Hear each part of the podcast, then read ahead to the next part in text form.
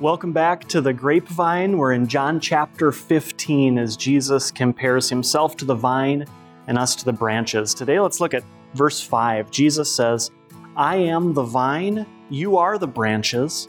If you remain in me and I in you, you will bear much fruit. Apart from me, you can do nothing. So think about that. It says, when we are connected to Jesus, we're connected to a grapevine, our lives are just full of fruit, delicious, juicy, beautiful grapes. Our lives are full of fruit. Uh, these fruits are uh, peace and patience and perseverance and gentleness and, and everything we do out of love for our Savior. Our lives are just full of these good works. Uh, so we might ask, you know, what are the role of good works in the life of a Christian? Who can do things that are good in God's eyes? Well, Jesus tells us something a little bit counterintuitive, doesn't he? He said, You will bear much fruit if you're connected to Christ. Apart from me, you can do nothing.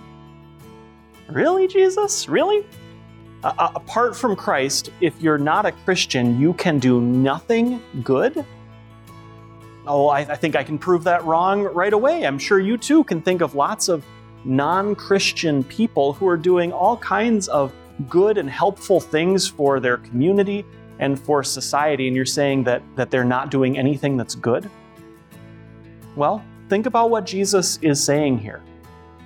He's saying that apart from Christ, you can't produce good fruit, works that are actually pleasing to God. Because here's the thing it's much less about what we do, and it's much more about who we are in Christ. If we're connected to Christ, then God the Father looks at us and everything we do is, is beautiful and it's something we're doing out of thanksgiving for Him and it's been all washed in Jesus' holiness. But if we're not connected to Christ, the Word tells us that, that it's just sin because it hasn't been purified and cleansed by, by God. So for us, we are children of God that have been washed in His holiness. So it's like we're kids coming up to mom or dad with the, the kindergarten drawing and we're bringing it up and showing it to them. And instead of saying, Whoa, what could that be? and throwing it away, where does it go? It goes right up on the refrigerator. It's on display. This is beautiful and it's good. Now, maybe you're looking over your life and, and you realize, it says you will produce good fruit, but I don't know. I don't know if I'm producing anything right now. Well, I think about we, we have a grapevine on the side of our house, and I think about what that looks like all winter long. Looks dead. There's no leaves on it, it's just sticks growing up alongside the house. But every single one of those branches is connected to a healthy vine, and I know that now when spring comes around, it's going to start to have new growth and life it's the same way for us. Maybe when you start looking at yourself, you don't know where the fruit is. Uh, let me point you in some directions. First of all, always pointing in the direction of Christ. If you're connected with Him, if you're in God's Word, then you are producing fruit. And maybe instead of just looking for how you're doing that in the realm of the church, think about the different callings that you have, the different vocations that you have, where God has placed you. Are you a father? Um, one of the ways we produce fruit as dads is by keeping our family connected to Christ, by bringing them to church, by doing family devotions, by taking that leadership role in the household. Are you a young mother?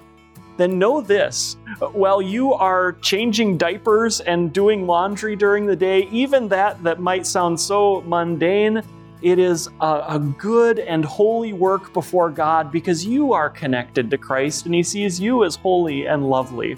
Are you a student? Then respecting your teachers and doing your very best on your homework and your projects is a holy good work to God and being patient as you go through all of that. Are you an employee? Then instead of seeing your boss as just a, human boss that's hard to deal with, see him as, as Christ himself and know that you're serving him. And that is a fruit of faith.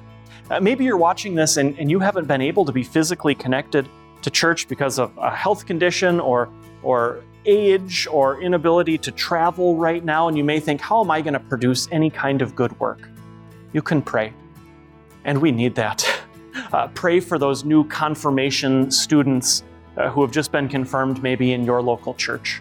Pray for your, your church family. Pray for your immediate family. Pray for your pastors. Pray for your government. Pray for your community.